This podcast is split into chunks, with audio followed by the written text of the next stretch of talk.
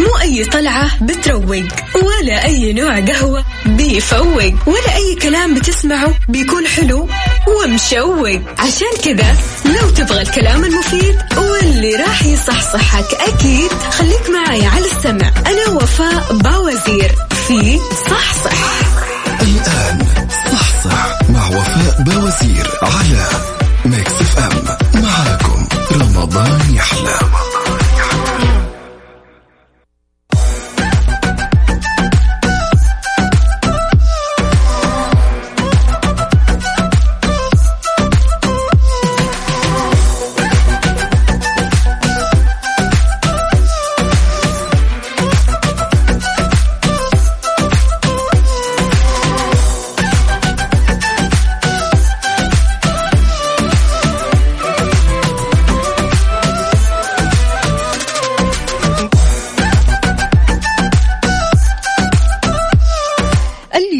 الاثنين سبعة رمضان 19 إبريل 2021 اللهم اجعلنا من الذين تغيرت أقدارهم للأحسن ولا تحرمنا ما نطمح إليه ولا تصعب علينا أمرا وارزقنا حظ الدنيا ونعيم الآخرة. قولوا آمين.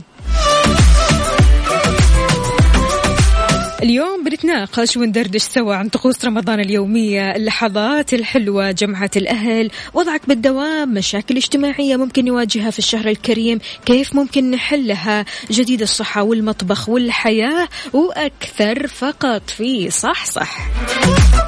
معكم على السمع دائما من الأحد للخميس من 11 الصباح لوحدة الظهر. معي أنا أختكم وفاء باوزير. مصحصحين. أمورك عال العال. كيف النفسية يا جماعة؟ شاركونا على صفر خمسة أربعة ثمانية, ثمانية واحد, واحد سبعة صفر صفر. وعاد اليوم أنا حابة أبشركم كذا إن عندنا جوائز. ومو أي جوائز. جوائز قيمة. لفائزين اثنين. طيب أقول لكم كذا من البداية. الفائز الأول راح يربح كوبون بقيمة 500 ريال من مختبرات تبيانة الطبية. والفائز الثاني كوبون مشتريات بقيمة 500 ريال من لومار للثياب.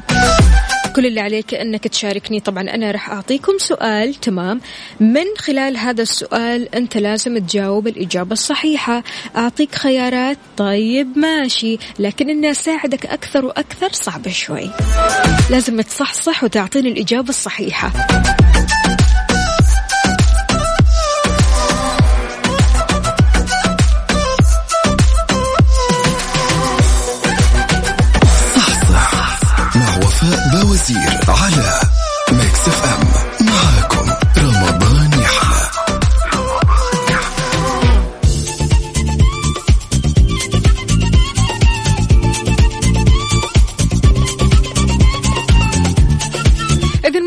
اليوم في صح صح عندنا جوائز حلوة راح نقدمها لشخصين. الفائز الأول راح يربح كوبون بقيمة 500 ريال من مختبرات تبيانة الطبية والفائز الثاني مبروك عليه كوبون مشتريات بقيمة 500 ريال من لومار للثياب. نقول ألو السلام عليكم. السلام ورحمة الله وبركاته. أهلا وسهلا فيك يا أيمن. كيف الحال؟ وش الأخبار؟ وكل عام وأنت بخير. وأنتم بصحة وسلام وعافية يا رب. حياك الله. أيمن جاهز؟ جاهز إن شاء الله. يلا يا سيدي السؤال اليوم معنا كم مدة حمل أنثى الفيل؟ أعطيك خيارات؟ نعم نعم. من تسعة شهور ل 12 شهر ولا من 18 شهر ل 22 شهر ولا 10 شهور؟ أعتقد آه من 9 ل 12 خير الأمور أوسطها أيمن أي آه، من آه، كم الوسط كم؟ الوسط ماشي. أعيد لك الخيارات. 12 تسعة اي أعيد لي شهور من تسعة شهور نعم. ل 12 شهر ولا من 18 شهر ل 22 شهر؟ أيوه أيوه هو ذا هو ذا من 18 شهر ل 18 22 ل 22 إيوه. شهر أكيد. خلاص هذه الإجابة نعتمد؟ اعتمدي ماشي يا سيدي. اسمك آه. دخل في السحب يا أيمن شكرا جزيلا. يومك سعيد إن شاء الله. هلا وسهلا. وكيف أعرف اذا كيف؟ إذا فزت كيف أعرف أنا. أكيد قسم الجوائز؟ راح يتواصلوا معك. طيب طيب. يا هلا وسهلا.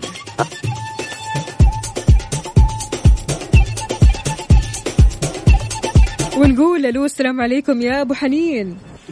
عليكم السلام صباح الخير أستاذ وفاء يا صباح الفل. طمنا عليك يا أبو حنين. الله يديك العافية نعم والله نعم بخير إن الحمد شاء لله. الله. بالصحه والسلامه يا رب الله يديك العافية كم مدة حمل أنثى الفيل؟ أنت مع أيمن ولا ضد أيمن ولا إيش بالضبط؟ والله أنا كنت سايق بس ما سمعتش كويس عشان كان بيوش يعني ممكن حضرتك تعديلي السؤال طيب حاضر أبشر كم مدة حمل أنثى الفيل؟ من 9 شهور ل 12 شهر من 18 شهر ل 22 شهر ولا 10 شهور؟ وعشر شهور أكيد إن شاء الله. مم. يا أبو حنين. نعم. تراجع تراجع عن عن هذه الإجابة. هو حضرتك من تم من 18 ل 10 كام؟ من 9 ل 12 شهر ولا من 18 ل 22 شهر ولا 10 شهور؟ قلنا ال 10 شهور هذه. نسيبها كذا على جنب شوي.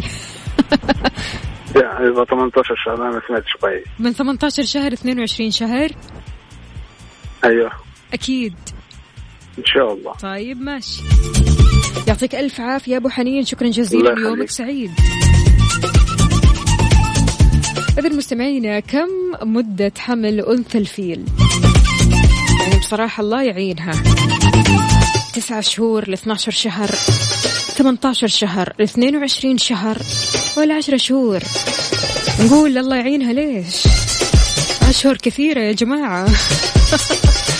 شاركونا على صفر خمسة أربعة ثمانية, ثمانية واحد, واحد سبعة صفر صفر. مع وفاء باوزير على Mix FM.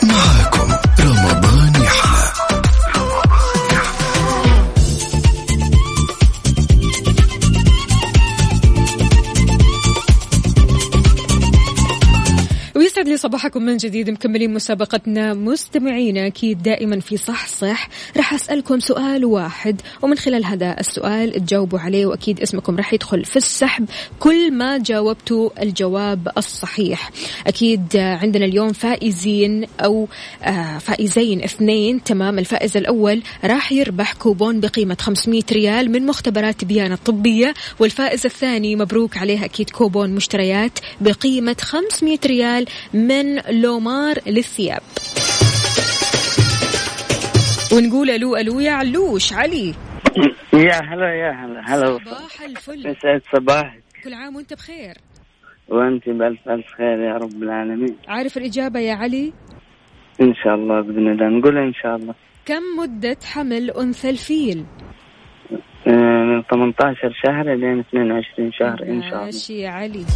إن شاء الله الإجابة صحيحة. الله يعطيك رب. عافية يومك سعيد الله شاء الله حياك الله. يا سيدي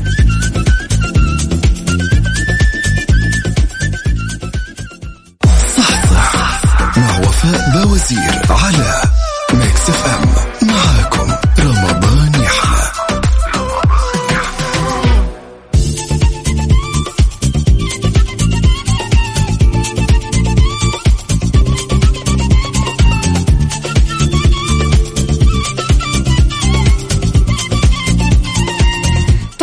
مستمعينا بما أننا وصلنا لنهاية ساعتنا الأولى أحب أبارك للفائزين معنا اليوم أيمن ألف ألف مبروك نهاية رقمك يا أيمن اثنين تسعة خمسة ستة ألف مبروك.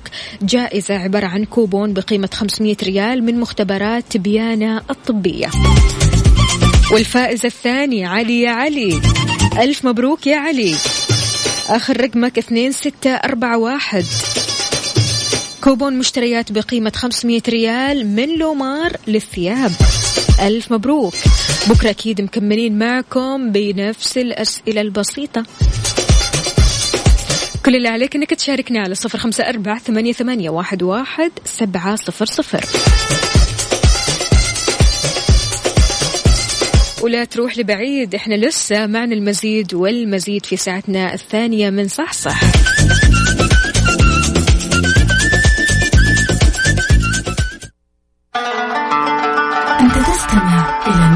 ام Mix FM معاكم رمضان يحلى. رمضان يحلى أي طلعة بتروق ولا أي نوع قهوة بيفوق ولا أي كلام بتسمعه بيكون حلو ومشوق. عشان كذا لو تبغى الكلام المفيد واللي راح يصحصحك أكيد خليك معايا على السمع. أنا وفاء باوزير في صحصح. الآن وفاء باوزير على Mix FM معاكم رمضان يحلى. أنت تستمع إلى Mix FM Mix FM معاكم رمضان يحلى.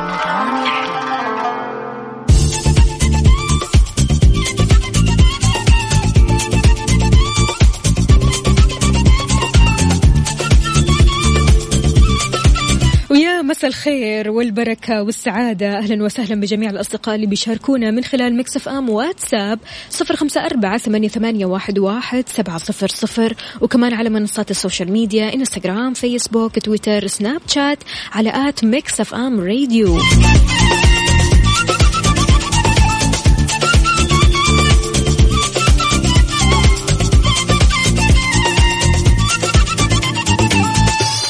هذه الساعة رح نتكلم عن refresh صحتك جديد الصحة وكل ما يخص الصحة وأيضا بالدنيا صحتك برعاية عيادات أندلسية. وكمان عندنا بوفيه Mix آخر وصفاتنا لليوم.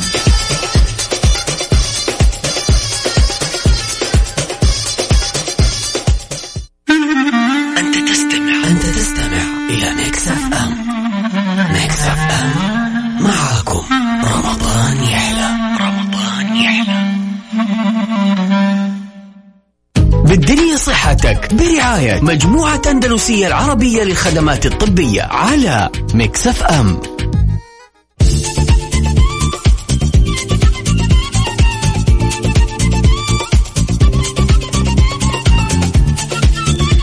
ويسعد لي مساكم من جديد العناية بالأسنان في رمضان. ضروري يكون أكبر وأعمق وأكثر. يعني إحنا بنتكلم عن العناية في رمضان وكلنا بنحتاج للأسنان من أجل الحصول على ابتسامة جميلة ومميزة. فعشان كذا بيلجأ الكثير منا للقيام بما يسمى زراعة الأسنان. اللي أكيد بتساعد كثير من الناس أنها تحصل على أسنان تماما زي اللي كانت موجودة عندهم في السابق. اليوم رح نتطرق كثير نتكلم في هذا آه هذا الموضوع من جوانب كثيرة جدا. أكيد مع الدكتور أحمد سمير أخصائي جراحة الوجه والفكين من عيادات أندلسية. منورني اليوم في الاستوديو. يا أهلا وسهلا فيك دكتور. يا أهلا بيكي أهلا صباح بيكي. الفل ومساء الفل ورمضان كريم علينا وعليكم. الله أكرم عليكي وعلى كل المشاهدين والمستمعين إن شاء الله. دكتور الله يخليك. كبداية لجراحة الأسنان مفهوم مختلف. يعني في فرق ما بين الخلع العادي والخلع الجراحي. نبغى نعرف أكثر عن هذا الموضوع. طيب تمام. بصي التخصص جراحة الوجه تخصص تخصص جراحة الوجه والفكين ده يعني شمل تعديلات كتير قوي على مدار السنين. هو مم. كان من بدايته جراحة الفم اللي هي كل ما يختص بأي جراحة تتم داخل الفم. وبعدين الاسكوب ابتدى يكبر شوية وجراحه الوجه والفكين بقى. كل أي حاجة متعلقة أو آه، أمراض بتصيب منطقة ال- الوجه. تمام؟ تمام. شمل بقى كل حاجة من أول التعامل من أبسط صورها زي ما أنت لسه قلت دلوقتي اللي هي خلع الأسنان. خلع الأسنان سواء جراحي خلع بسيط. الكلام ده كله. طيب إيه الفرق بينهم؟ الفرق بينهم في التعامل مع أو حالة السن وقت الخلع. يعني بمعنى في بعض مثلا الناس مرضى السكر بيكون عندهم تآكل شديد قوي في العظم أو الناس اللي عندهم التهابات شديدة في اللثة. بيبقى مم. السن موجود سليم وكل حاجة بس بنضطر نخلعه نتيجة عدم وجود التحام عظم حواليه. أوكي. فده بيبقى اسمه خلع بسيط اللي هو إيه؟ مجرد الطبيب أو الجراح بيمسك السن بخلعات معينة أو أدوات معينة. ويخلع. مم. طيب إيه هو الخلع الجراحي؟ ال- ان ان الخلع الجراحي بقى ده النسبة الأعم والأكبر اللي هي إيه؟ إن بيجي الضرس ده يعني حصل فيه تهتك شديد جدا ففي صعوبة إن أنت تخلعيه بالطرق التقليدية. فبنلجا لإيه؟ للخلع الجراحي الخلع الجراحي هل بالضرورة إنه لازم يفتح اللثة؟ لا مش شرط مش بالضرورة. بس هو مقصود بيه التعامل بآلات معينة اللي هي بتساعد على فصل السن عن العظم ده. بيبقى اسمه الخلع الجراحي الخلع الجراحي يعني ما راح نضطر أننا نشق اللثة أو أننا نخيط في مم، اللثة أحيانا طبعا. أحيانا, أحيانا. بس. زي ما بقول لك مش هو ده بالظبط لازم يكون هو كده اللي هو لازم أشق اللثه لا دي بتعتمد برضو على خبرة الطبيب أحيانا لما بيبقى في خبرة كفاية قوي وتدريب كفاية للطبيب أو الجراح اللي بيشتغل بيقدر يقوم بالعملية دي بدون فتح اللثه هل محتاجة خياطة ولا لأ برضو بترجع لتقويم الطبيب مم. دكتور مع التقدم التكنولوجي في مجال طب الأسنان يعني أكيد صار في أساليب وتقنيات كثيرة حديثة جدا لجراحات الأسنان مثل الليزر مثلا. يعني خبرنا أكثر عن هذا الموضوع. بصي الليزر ده هو الطفرة بقى اللي الموجوده الفترة دي. يعني ما نقدرش نقول إن الليزر ده خاص بجراحات الأسنان بس. بالعكس هو حاجة بنسميها adjunctive tool يعني آه، وسيلة مساعدة بيستخدمها كل تخصصات طب الأسنان تقريبا. يعني مثلا الزملاء في علاج الجذور بيقدروا يستخدموه كتطهير وتعقيم للقنوات مثلا. آه، الزملاء جراحين اللثه بيستخدموه لكل لأغلب جراحات اللثه عندهم سواء آه، يعني نحت اللثه أو تجريفها أو الحاجات المتعلقة بجراحات اللثه دي كلها. إحنا في الجراحة آه بنستخدمها طبعا. بس خلينا نتكلم إن الليزر ده نوعين عشان يبقى الأمور واضحة. في حاجة اسمها hard laser و soft laser ال- ال- ال- ال- ال- ال hard laser ده ممكن بيستخدمه كمان زملاء دكاتره الحشو إنك تقدري تعملي تزيلي التسوس وتحشي يعني التس- التسوس بدل باستخدام الطرق التقليدية اللي هي الموتور مثلا بتستخدميه بالليزر. في كذا استخدام يعني. امم استخدامته كتير جدا فعلا حقيقي طفرة رهيبة يعني. ال- السوفت ليزر ده بقى اللي هو المتعلق إحنا بنستخدمه أكتر اللي هو إيه مثلا؟ إن أنا بقدر نقدر نقول كده بوجه عام أستخدمه بديل للمشرط الجراحي. بمعنى أمثلة مثلا. عندي لو أنا عملت زرعة والزرعة دي حطيتها في العظم وانتظر ثلاث شهور لغاية لما العظم يمسك فيها وبعد كده بفتح عليها تاني ونبدأ مرحله التركيبات. بدل ما بستخدم الفتح عن طريق المشرط بستخدم الليزر. طب هتقولي إيه الفرق؟ يعني ما هو كل صحيح. واحد آه آه ما هو فتح وخلاص. لا بالضبط. في فرق كبير جدا. بقى الليزر ده بيشتغل حاجة كأنه زي الكي بالظبط. اولا بيبقى ما فيش تقريبا نزيف بعده يعني حاجة بسيطة جدا جدا لا تقارن. تاني حاجة هو له تأثير على الوظائف الحيوية بتاعت اللثه فبالتالي التئام الجروح بيبقى أفضل جدا جدا من الطرق التقليدية. ووقت التعافي منه برضو قليل جدا بالنسبة لاستخدام المشرط الجراحي. جميل. دي, دي مثلا حاجة. بنستخدمه مثلا في الناس اللي بتبدأ تعدل ابتسامتها شكل الابتسامة اللثوية أو شكل اللثة حوالين الأسنان. كنا زمان بنستخدم المشرط الجراحي. طبعا نتائجه ممتازة جدا المشرط الجراحي وكل حاجة بس الليزر أفضل؟ ب... آه طبعا لأن انت بالظبط كده هو عامل زي القلم انت ماسكة قلم وبتشكلي اللثه بالشكل اللي انت عاوزاه. فبيديكي حرية حركة جدا تقدر تقدري تاخدي منه نتائج أفضل بكتير قوي من الطرق التقليدية القديمة. رهيب رهيب الاختراع هذا. آه آه طبعا وتطورات كبيرة جدا جدا. في كل يوم في تطور جديد فيه وفي كل الاجهزه قاعدة تتطور وقوتها تزيد ويعني حاجة ممتازة جدا. طيب مستمعين أكيد موضوعنا اليوم عن زراعة الأسنان. كل ما يخص زراعة الأسنان مشاكل زراعة الأسنان شلون ممكن إحنا نز- نزرع الأسنان وإيش النتائج اللي ممكن إحنا نلاقيها بعد زراعة الأسنان. كل اللي عليك إنك تشاركنا على صفر خمسة أربعة ثمانية, ثمانية واحد, واحد سبعة صفر صفر. وكمان على منصات ال social media. انستغرام فيسبوك تويتر سناب شات على at Mix FM Radio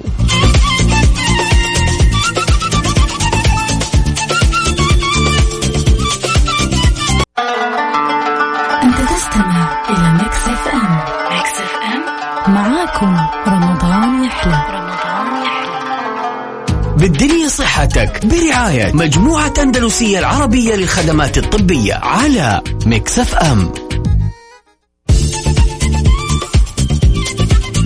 ويسعد لي مساكم من جديد مستمعينا مكملين أنا وياكم والدكتور أحمد سمير أخصائي جراحة الوجه والفكين من عيادات أندلسية. أهلا وسهلا فيك مجددا يا دكتور. أهلا أهلا بك يا وفاء. يا أهلا وسهلا. دكتور طبعا إحنا موضوعنا اليوم عن زراعة الأسنان. متى نحتاج لعملية زراعة الأسنان؟ زراعة الأسنان ده حديث الساعة بقى. ده ده اللي هنحتاج نتكلم فيه بالتفصيل. بالضبط. طيب بص زراعة الأسنان دي بمفهومها البسيط هي عبارة عن تعويض السن المفقود بجدر صناعي معمول من مادة التيتانيوم تمام؟ إمتى نعمله؟ ال- الموضوع ده شهد تطور كبير قوي على مدار السنين اللي فاتت دي كلها. بمعنى إيه بقى؟ في دلوقتي عندنا حاجة اسمها زراعة فورية إن المريض بدل ما نخلع نقدر نخلع ونزرع في نفس المرة.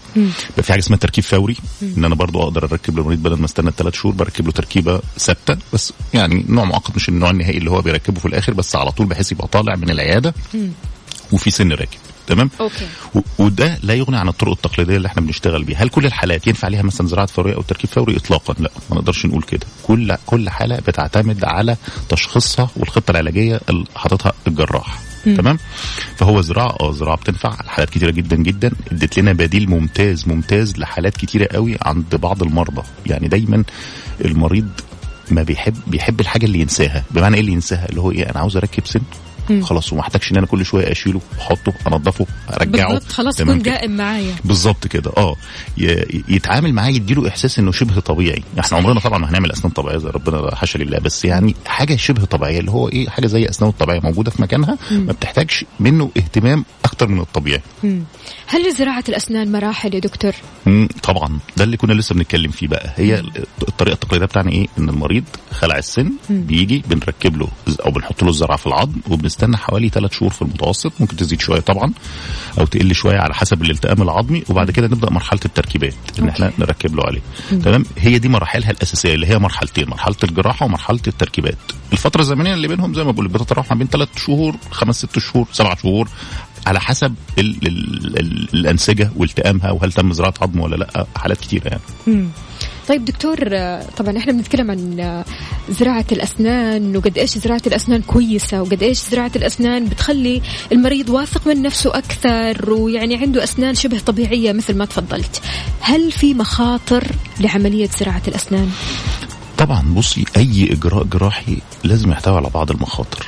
ولكن طبعا خبرة الطبيب والتدريب الكافي اللي خده ومهارته في المجال ده بتقلل جدا المخاطر. طبعا في تطور رهيب جدا جدا حصل في الأشعة التشخيصية اللي بتتيح لنا إن إحنا نقلل المخاطر دي. أصل هي المخاطر بتيجي من إيه يا وفاء من إيش؟ يعني هو في الغالب مثلا بتبقى نتيجة أخطاء جراحية. بمعنى إيه؟ إحنا الفك ده عندنا الفك السفلي أو الفك العلوي في حاجة بنسميها ال vital structures اللي فيه. يعني إيه؟ يعني مثلا الفك السفلي بيبقى فيه عصب اللي بيغذي الشفة ماشي؟ وطول الفك تقريبا. طيب أنا لو حطيت الزرعة دي وضغطت على العصب ده أو دخلت بالحفر بتاعي لغاية العصب وأذيته ما هو المريض هيعاني من مشكلة دي من ضمن المخاطر اللي هي إيه؟ هيعاني من تنمل وممكن تنمل دائم كمان. تمام؟ عندنا مثلا الجيوب الأنفية في الفك العلوي. أنا لو مش حاسب المسافات مظبوطة وجيت حطيت الزرعة بتاعتي ممكن الزرعة دي تدخل في الجيوب الأنفية. ونضطر بعد كده ندخل نشيلها بطريقة معينة ونفتح ونها- دي من ضمن المخاطر برضه. يا ساتر. آه آه بالظبط. غير بقى المخاطر العادية اللي هي مثلا يحصل تلوث للجرح ودي بقت قليلة قوي. فطبعا في تطور جدا الاشعه التشخيصية ثلاثيه الأبعاد دي سهلت الأمور وخلت تقريبا المخاطر نقدر نقول شبه معدوم لأن دخل عليها تطور جديد قوي اسمها السيرجيكال جايدز اللي هي إيه إن أنا أقدر أخد أشعة المريض أدخلها على برنامج معين يحدد لي مكان الزرعات ويديني جهاز كده أحطه في بق المريض وأحفر بالطول والعرض المناسب. أوكي. الموضوع ده بقى تقريبا موضوع بسيط جدا وما فيهوش شبه مخاطر لانك انت عامله الحاله ودرسها كويس قوي قوي على الاشعه دي وواضحه قدامك الاعصاب فين والجيوب الانفيه فين وكل حاجة مهمه تقدري انك تتجنبيها اللي هي تعمل لك مشاكل إحنا نقدر نتجنبها من قبل كده طيب الحمد لله على كده. طمنتنا لا لا لا, لا. بصي مجال الزراعة ده بالذات شهد طفرة رهيبة طفرة كبيرة جدا جدا مم. جدا حتى في أنواع الزراعات نفسها والمعاملة السطحية بتاعتها وشكل الزراعات بقت فعلا إجراء في منتهى البساطة وبينفع لحالات كتيرة جدا. سابقا يا دكتور قبل سنين طويلة يعني لما كنا نتكلم عن زراعة الأسنان كثير كانوا بيقولوا لا لا لا إحنا ما نفضل زراعة الأسنان عشان زراعة الأسنان ممكن تسبب رائحة كريهة للفم. آه هل هذا الكلام صحيح؟ لا هو التخوف ده مش كده مش بسبب الزراعة في حد ذاتها يعني. هو مم. بتبقى أصل الرائحة الكريهة في الفم دي سببها الرئيسي إن في أكل بيتجمع بين الأسنان والأكل ده بيحصل له تخمر وتبدأ البكتيريا تشتغل عليه فيؤدي للرائحة الكريهة دي. فهو مشكلة تركيبات أكتر منها مشكلة زراعة. يعني الزراعة أنا حاطط ال- ال- الزرعة بتاعتي في العظم ومقفول عليها كويس وحاله اللثه كويسة طول ما المريض مهتم بيها. لكن لو التركيبة اللي عليها مش مظبوطة قوي ترك فراغات بين الأسنان أو المريض مش واخد تعليمات واضحة إنه إزاي ينظف ويستخرج معينة آه طبعا هتعمل الرائحة الكريهة دي زيها زي أي تركيبات على الأسنان الطبيعية بالمناسبة.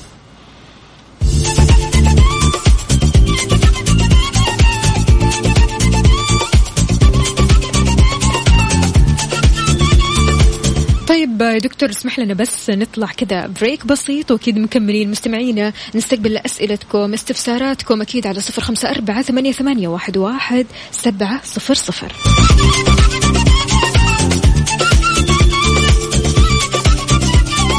بالدنيا صحتك برعاية مجموعة أندلسية العربية للخدمات الطبية على Mix F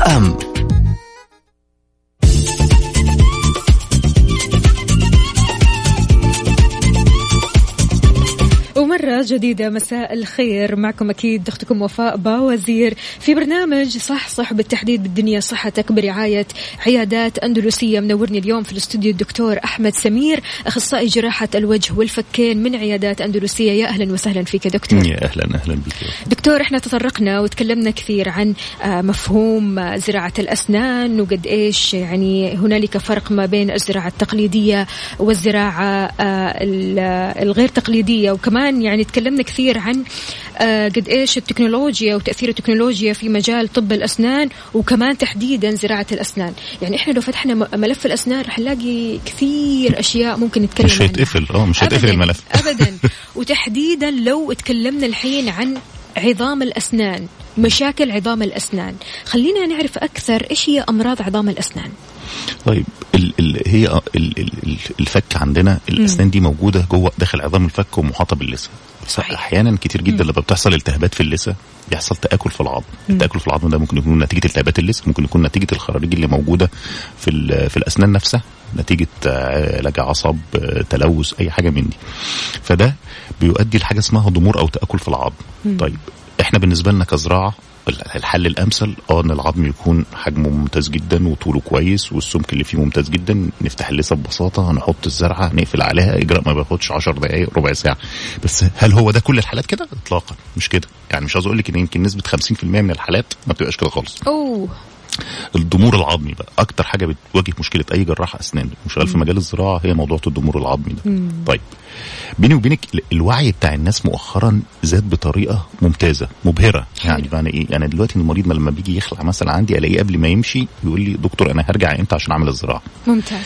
ده غير غير زمان. يعني هي مشكلة الضمور اللي كانت بتحصل ليه؟ إن المريض مثلا يخلع الأسنان ويستنى حوالي 10 سنين مثلا ويجي يفكر يعمل زراعة. طيب هو خلال الفترة دي طبعا حصل ضمور. هو ربنا لما خلق العظم بتاع الفك ده وحط فيه الأسنان طول ما ال- ال- ال forces أو القوة نازلة على الأسنان العظم ده بيبقى في حالة استحساس دائم. يعني إيه؟ بمعنى على طول حجمه سليم وموجود حوالين الأسنان عشان يقدر يحافظ عليه. لما نبدأ نشيل الأسنان دي ويبدأ المريض ياكل على المكان الفاضي ده بيحصل حاجة اسمها ضمور عظمي. فيبدأ حجم ال- ال- العظام يقل جدا جدا لدرجة إنه ساعات بيبقى يعني شبه مستحيل إنه يتعمل له زراعة تقليدية فيه.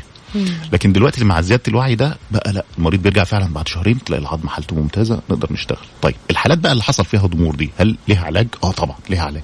حلو. موضوع زراعة العظام ده هو ده بقى ده الفكرة. ده دلوقتي اللي بيمثل نسبة شريحة كبيرة قوي من المرضى بتحتاج الموضوع ده معاه. والموضوع ده بقى في- تطورات كبيرة كبيرة كبيرة من حيث الأجهزة. وال والنوع العظام نفسه. يعني زمان مثلا أو خلينا نقول إن من أفضل العظام اللي بتستخدم العظام اللي ياخدها من المريض نفسه. سواء من الفك أو من خارج الفك.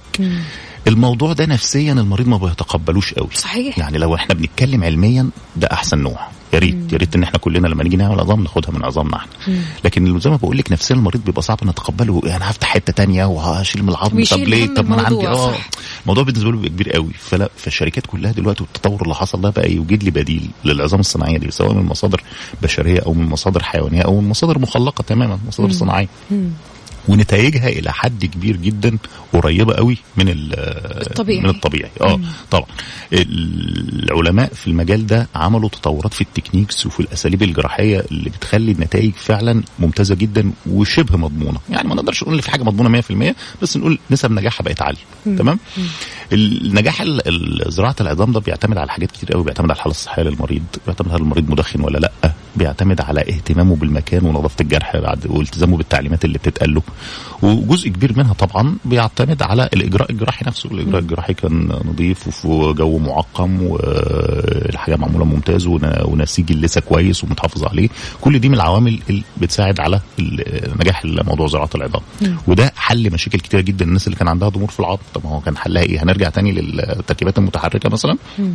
لا نقدر نعمل زراعة عظام نقدر نعمل أنواع جديدة حتى من الزراعات. ما عادتش ال- الزراعات اللي أنا لازم أحفر في العظم وأحط على شكل مسمار وكده لا بقى في حاجة زي شريحة معدنية بتتركب على العظم نفسه وتتثبت كبديل للحالات اللي هي اللي ممكن يكون زراعة العظام فيها نتائجها مش مضمونة قوي تطور رهيب. تطور كبير رهيب. جدا جدا. آه وكل ده باستخدام كله ده مرتبط باستخ... بالتطور اللي حصل في الأشعة التشخيصيه يعني مش عاوز أقول لك إن الأشعة ثلاثية الأبعاد دي فعلا عملت طفرة في مجال جراحة الأسنان. طفرة كبيرة جدا جدا. يا سلام. طيب دكتور أنا عندي سؤال. هل عظم الفك بينمو؟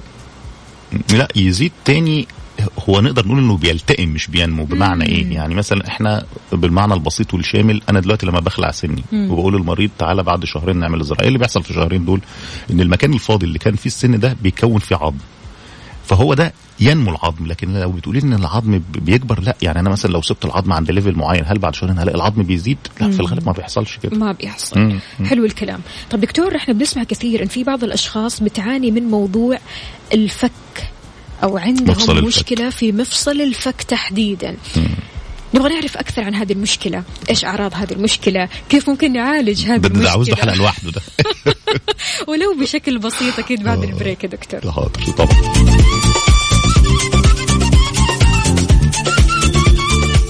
بالدنيا صحتك برعاية مجموعة أندلسية العربية للخدمات الطبية على Mix F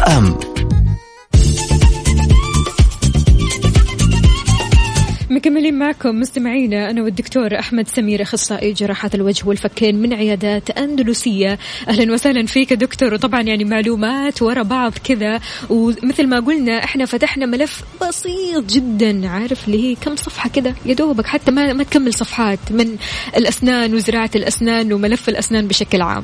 صحيح صحيح. فعلا الموضوع فعلا كبير ومتشعب وممكن نقعد نحكي فيه ما نخلص يعني. طيب بالنسبة يا دكتور لمفصل الفك مفصل الفك كثير أشخاص بيعانوا منه سواء رجال أو سيدات. إيش السبب؟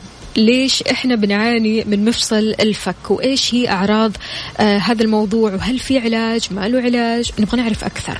طيب ال- ال- اختلال مفصل الفك ده وفاء من من من الحاجات الشائعة جدا. وهي يعني سبحان الله جزء كبير من المرضى بيبقوا السيدات. وعلشان كده هو يعني نقدر نقول إن هو أسبابه بيبقى داخل فيها جزء نفسي كبير يا جدا. عيني، يا آه، آه، عيني. آه. يعني ح- حاولوا تقللوا ال stress شوية كده مش مش معقولة يعني. يا ريت ما تقللوها لنا شوية أنتوا كمان. طبعا. إحنا السبب okay دكتور. فهو جزء منها طبعا بيبقى جزء نفسي من نتيجه الضغط وضغوط الحياة وال lifestyle السريع اللي إحنا عايشينه طيب هل يعني مرض مفصل الفك ده هل هو حاجة خطيرة؟ لا هو مش حاجة خطيرة. هو لو إحنا بسطنا الموضوع شوية هتلاقي إن الفك عندنا من أكتر ال- ال- المفاصل اللي بتتحرك على مدار اليوم. يعني على طول ثابت حركه الأكل الشرب. الكلام. طيب فمعرض دايما لقوة و- على مدار اليوم كبير. طيب في بعض الحاجات هي اللي بتساعد على إن يبدأ يحصل اختلال في مفصل الفك ده. إيه إيه هي؟ يعني مثلا دايما إحنا بنقول للمريض أول حاجة ال stress وال lifestyle لدرجه إن إحنا من بعض ساعات بنكتب بعض أدوية المهدئات للمرضى. يعني في بعض المرضى شريحة من منهم بنكتب لهم أدوية مهدئات ونبدا نديله نصايح يحسن ال lifestyle بتاعه. نقول لهم انزل كل يوم اتمشى بالليل حوالين البيت. حاول تلعب رياضة. حاول تخلي آه، أكثر هدوءا في التعامل مثلا مع ال- مع العمل أو في البيت عندك. آه، ابعد عن الضغوط الحياة شوية كل أسبوع. حاول تسافر. الكلام ده كله. بيفرق كتير جدا جدا. طيب الأسباب التانية إيه؟ ده بتبقى أسباب physical بقى. إن المريض بيعمل حاجات معينة بفمه مش المفروض تتعمل. يعني مثلا بتلاقي في بعض الطلبة مثلا أثناء الدراسة ومتعود هو يذاكر لازم حاطط حاجة في بقه. اللبان مثلا بيمضغه كتير جدا بيحط قلم في بقه ويفضل يضغط عليه. حاجة كده بنسميه stress reliever يعني اللي هو إيه بيحاول يزيل التوتر اللي عنده ده آه، يفرغ آه. يجز على أسنانه كتير مثلا. أيوة. الحاجات دي كلها. دي من ضمن العوامل المساعدة جدا. في سبب تاني بقى بس السبب ده اللي هو مثلا حاجات تعرض لإصابة مباشرة في المفصل أو حتى إصابة غير مباشرة في الفك. يعني مثلا الناس اللي بتلعب ألعاب قتالية زي ال- ال martial arts ال- الحاجات اللي فيها التحامات زي كرة الب- ال basket مثلا كرة القدم. الحاجات دي كلها ساعات بتتعرض لإصابات في في منطقة المفصل دي ساعات بتأثر سواء على العضلات أو على عظم المفصل نفسه. طيب هي إيه أعراضها؟ المريض دايما بيشتكي من إيه؟ أكتر حاجة بيشتكي منها المريض يقول أنا بسمع طقطقة في فكي.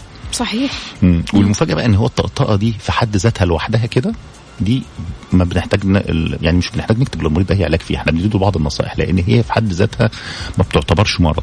إحنا نخاف منها أو نبدأ ناخد خطوات علاجية إمتى؟ لما يكون مصاحب ليها حاجة من اتنين. لا إما عدم مقدرة على فتح الفك يقول للمريض أنا كنت بفتح فكي كويس قوي وفجأة بقى تقريبا قد كده حاجة بسيطة جدا نص ال- المسافة اللي أنا كنت بقدر أفتحها. أوكي. دي سبب. السبب. الثاني إنه ممكن يقول لي أنا عندي ألم مستمر. الطقطقه دي كل ما بطقطق ألم مستمر لدرجة إن مأثر على طبيعة حياتي لا عارف آكل كويس ولا عارف أتكلم وعلى طول ما عنديش رغبة في العمل. يبدأ يأثر عليه بالشكل ده. في الحالة دي إحنا لازم بقى نبدأ نتدخل ونبدأ نشخص نشوف المشكلة فين. مم. وعادة كيف بيكون العلاج يا دكتور؟ العلاج في مفصل موضوع مفصل الفك ده يعني زي السلم بالظبط كده. يعني إحنا لما كنا بنتعلم وإحنا صغيرين يقول لك ده زي السلم لازم step by step لأن هي من ضمن الحتت الغامضة قوي. يعني مثلا زي ما بقول لك إيه أنا ممكن دلوقتي يكون عندي أعراض وأنت عندك أعراض. مم. رد فعلنا مختلف مختلف خالص. بيختلف من شخص آه لآخر. يعني أنا ممكن عندي طقطقة. الطقطقة اللي عندي دي مختلفة عن اللي عندك أنت. مثلا يبدأ يحصل ألم يحس عدم مقدره على فتح الفك بصورة طبيعية. فالمهم إحنا نبدأ خطوة خطوة. خطوتنا الأولانية إيه؟ إن ند- ندي المريض نصايحه. وأول حاجة فيها إن أنا أحدد هل المشكلة في المفصل نفسه ولا المشكلة في العضلات المصاحبة ليه؟ كل واحدة ليها طريقة علاج. فلازم التشخيص المبدئي سواء بالكشف وده مهم جدا جدا. وبعد كده الأشعاعات. أهم أشعة اللي إحنا بتحدد لنا الموضوع ده الرنين المغناطيسي. بنعمل mix ما بين الاثنين بالكشف اللي أنا بعمله للمريض واشوف ديناميكية حركه الفك عنده والألام اللي موجودة حواليه وأبدأ أعمل الأشعة وأتأكد دلوقتي. وصلت للتشخيص أبدأ أعالجه. العلاج بيبدأ ساعات من حاجات بسيطة جدا. في بعض المرضى مجرد التعليمات. أقول له حسن ال lifestyle بتاعك ما تمضغش اللبان كتير مثلا ابعد عن الأكل الصلب لفترة معينة. يبدأ يتحسن. طيب ما تحسنش. نبدأ ناخد الخطوة الدرجة الثانية من السلم. إيه هي؟ نبدأ نعمل حاجة زي بنسميها كده بالبلدي عضاضه عضاضه إيه؟ ده بيبقى جهاز بيتركب مثلا على الفك العلوي بيقفل المريض بطريقة معينة وبنسيبه عليه فترة. طيب. بيساعد على تقوية الفك؟ لا مش بيساعد على الضغط هو بيقلل الضغط اللي موجود داخل مفصل الفك وبيقلل التقلص اللي موجود في العضلات. بيساعد كتير قوي. هل كل الناس بتستفيد منه؟ جزء كبير بس لو ما استجابش نعمل إيه؟ نبدأ ندخل الخطوة اللي بعدها. جزء جراحي بقى إن إحنا نعمل حاجة اسمها حقن في المفصل مثلا عشان نزيل الالتصاقات اللي موجودة فيه دي ونحسن الديناميكية بتاعته. آخر بقى حاجات خالص ودي حالات نادرة جدا لا تتعدى 2 3% وده الحمد لله يعني اللي هي بنضطر نلجأ للعمليات اللي هي تغيير المفصل. جراحة. آه بالظبط. لكن أغلبها هو علاج تحفظي. أوكي. طيب يا دكتور ما شاء الله يعني التشخيص السليم إيش يقول لك؟ يقول لك التشخيص السليم في أمراض الأسنان هي الخطوة الأولى للعلاج السليم. صحيح طبعا. وفي وسائل متطورة بتساعد الطبيب على التشخيص من ضمنها الأشعة المقطعية ثلاثية الأبعاد. قد إيش؟ هذا ال- الطفرة اللي, اللي, اللي صارت أكيد في آه، موضوع الأسنان وفي عالم الأسنان. آه، نبغى نعرف عنها أكثر. يعني بصي هو أنا أنا شخصيا في نظري يعني أنا بعتبر الأشعة التشخيصية دي بتاعت الأسنان اللي هي بنسميها ال cone beam CT دي ساهمت في تطور وطفرة غير طبيعية في المجال بتاعتنا يعني يمكن من أهم الطفرات اللي حصلت. كيف يا دكتور؟ ال- الأشعة الثلاثية دي بتديكي وضع ورؤية للفك تماما كأنك زلتي كل حاجة عن الفك وبقت عظام الفك قدامك في إيدك قاعدة تتفرجي فيها براحتك. wow. تمام؟ آه. ال- ال- مش عاوز أقول لك إن مثلا من حوالي يمكن أكتر من عشر سنين الجمعيه الأمريكية لأشعة الوجه والفكين اصدرت توصيات إن مثلا ما ينفعش يتعمل زراعة أسنان بدون الأشعة الثلاثية دي. شوف لدرجة إيه. زمان الأشعة دي ما كانتش كده يعني. الأشعة المقطعية العادية اللي بتتعمل على الجسم جهاز كبير قوي وجرعة الأشعة عالية جدا وكده. فما كانش بيني وبينك فيزيكال أو منطقي إن كل مريض يجي يعمل زراعة نروح نبعته ليه. لما ظهرت أشعة الأسنان دي بقت جرعتها قليلة جدا. هي نفس ماكينة ال- البانوراما اللي بتصور أشعة البانوراما. فبالتالي جرعة الأشعة اللي فيها لا تقارن طبعا وأقل كتير جدا من الأشعة المقطعية العادية. فاسعارها نفسها قلت كتير جدا عن الأول. يعني المريض الأول كان يروح يعمل أشعة مقطعية بسعر معين. دلوقتي أشعة دي بقت أقل كتير في السعر إلى حد ما متناول الجميع. فبالتالي ما عادش لنا حجه إن إحنا ما نعملهاش. بتساعدنا في حاجات كتير جدا في التشخيص مثلا. يعني أهم حاجة فيها تشخيص الحاجات اللي متعلقة بزراعة الأسنان. أنا إيه اللي يخليني يعني إحنا كنا زمان بنعمل طرق بدائية قوي عشان نقدر نحدد طول وحجم الزرع اللي أنا بحطها. يعني أنا لما يجي لي مريض أنا عاوز أحط زرع. طب هو في مقاسات مختلفة في الزرع أنا أحط له انهي مقاس أنا هعرفها إزاي؟ بالضبط. آه ف- فلازم نعتمد على إيه؟ اختصر كل شيء. بالظبط. الأشعة الثنائية دي كانت يا دوبك تورينا الطول قد إيه. أنا قريب قد إيه من العصب بعيد عنه. وحتى نتائجها مش دقيقة قوي وعامل وفي عامل م... لازم أضرب فيها علشان أحسب المسافة مظبوط. يعني كان فيها صعوبة شوية. طيب عرضه هجيب إزاي العرض بقى؟ فكنا نضطر ناخد مقاسات للمريض ونقطع ال- المقاس ده بطريقة معينة. يعني موضوع كان في منتهى البدائية. دلوقتي زي ما بيقولوا كده بضربة زر واحدة. أنا كده قدامي الأشعة بقيس عليها تطلع لي قياسات دقيقة للغاية يعني. سلام. آه بالظبط الطول والعرض اللي مظبوط بحيث أنا أقدر لما أطلب الزرع ابقى أنا عارف إن أنا هحط الزرعه بالطول والعرض ده. فطبعا عمل لي طفرة كبيرة جدا. في حاجات ما كانتش بتبان عندنا. يعني في بعض المرضى مثلا كان عندهم العظم بيبقى فيه تقوس مثلا من جهة اللسان. بس ما يبان. ما ما يبانش خالص مستحيل. فتلاقي نفسك تيجي تحط الزرعه تلاقيك طلعتي بره. وانت مش عارفة طب هو ده حصل ليه؟ الأشعة دي مبينة لك كده. آه أقدر أبعد عن الحتة دي أقدر أحط في مكان تاني خالص أقدر أعمل زراعة عظام. طبعا في موضوع زراعة العظام والتشخيص بتاعها والحجم وكده فادنا جدا جدا لأن بيديني قياسات مظبوطة. أنا محتاج أطول قد إيه؟ محتاج أعرض قد إيه؟ طبعا تحتاج للدقة. آه طبعا طفرة طفرة كبيرة جدا جدا يعني. لا لا يمكن الاستغناء عنها دلوقتي. طيب اسمح لي يا دكتور نطلع بريك بسيط وأكيد مكملين مع دكتور أحمد. يعني بصراحة المعلومات اللي قاعدين نتكلم عنها جميلة جدا. يعني أنا لو الود ودي نقعد كمان ساعتين أكثر عشان نتكلم بتفاصيل الأسنان أكثر وأكثر. أكيد نستقبل مشاركاتكم مستمعين على صفر خمسة أربعة ثمانية, واحد, واحد سبعة صفر صفر.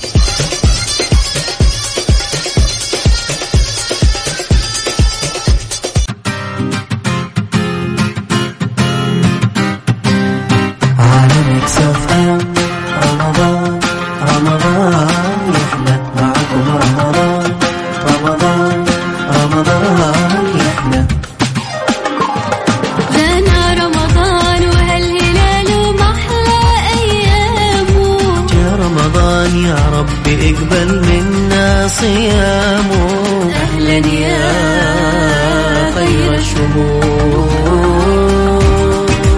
مكسف أم معاكم. رمضان يحلى. رمضان يحلى. بالدنيا صحتك برعاية مجموعة أندلسية العربية للخدمات الطبية على مكسف أم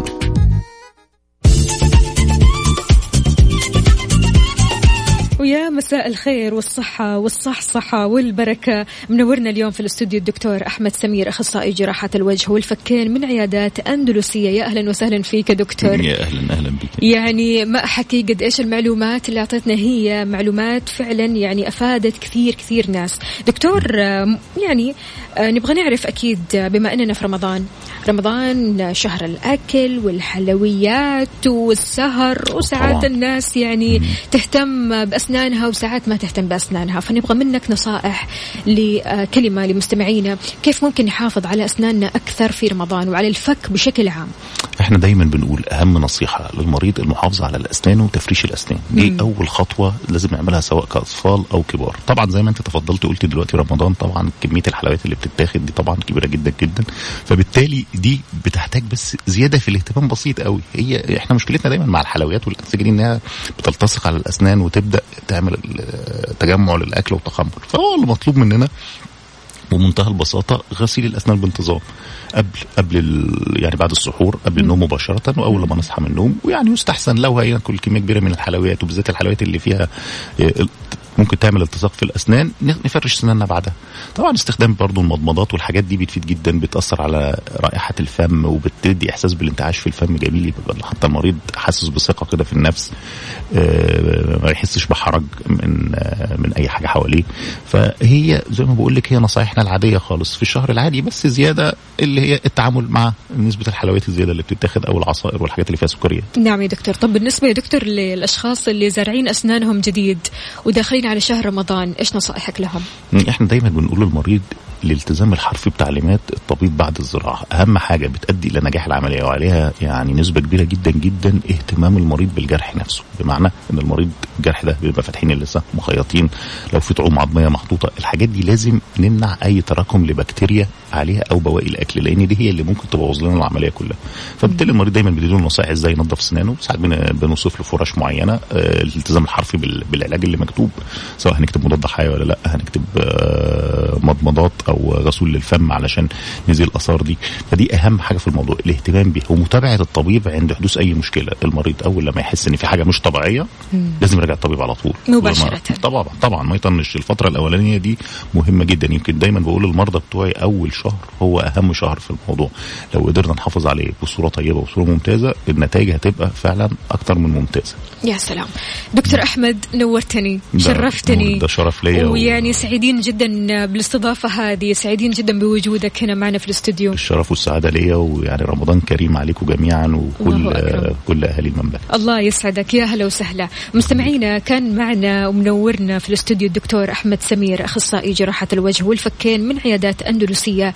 تكلمنا عن زراعة الأسنان بشكل عام تكلمنا عن آه، اختلال الفك أو مشكلة الفك تكلمنا كمان عن زراعة العظام تكلمنا عن قد إيش الأشعة المقطعية آه، ثلاثية ضرورية جدا أكيد في موضوع الأسنان وفي موضوع جراحة الأسنان والعظام ودورها أكيد في العيادة. يعطيكم ألف عافية وأكيد مستمرين في لقاءات كثيرة جدا تفيد الصحة والصحصحة.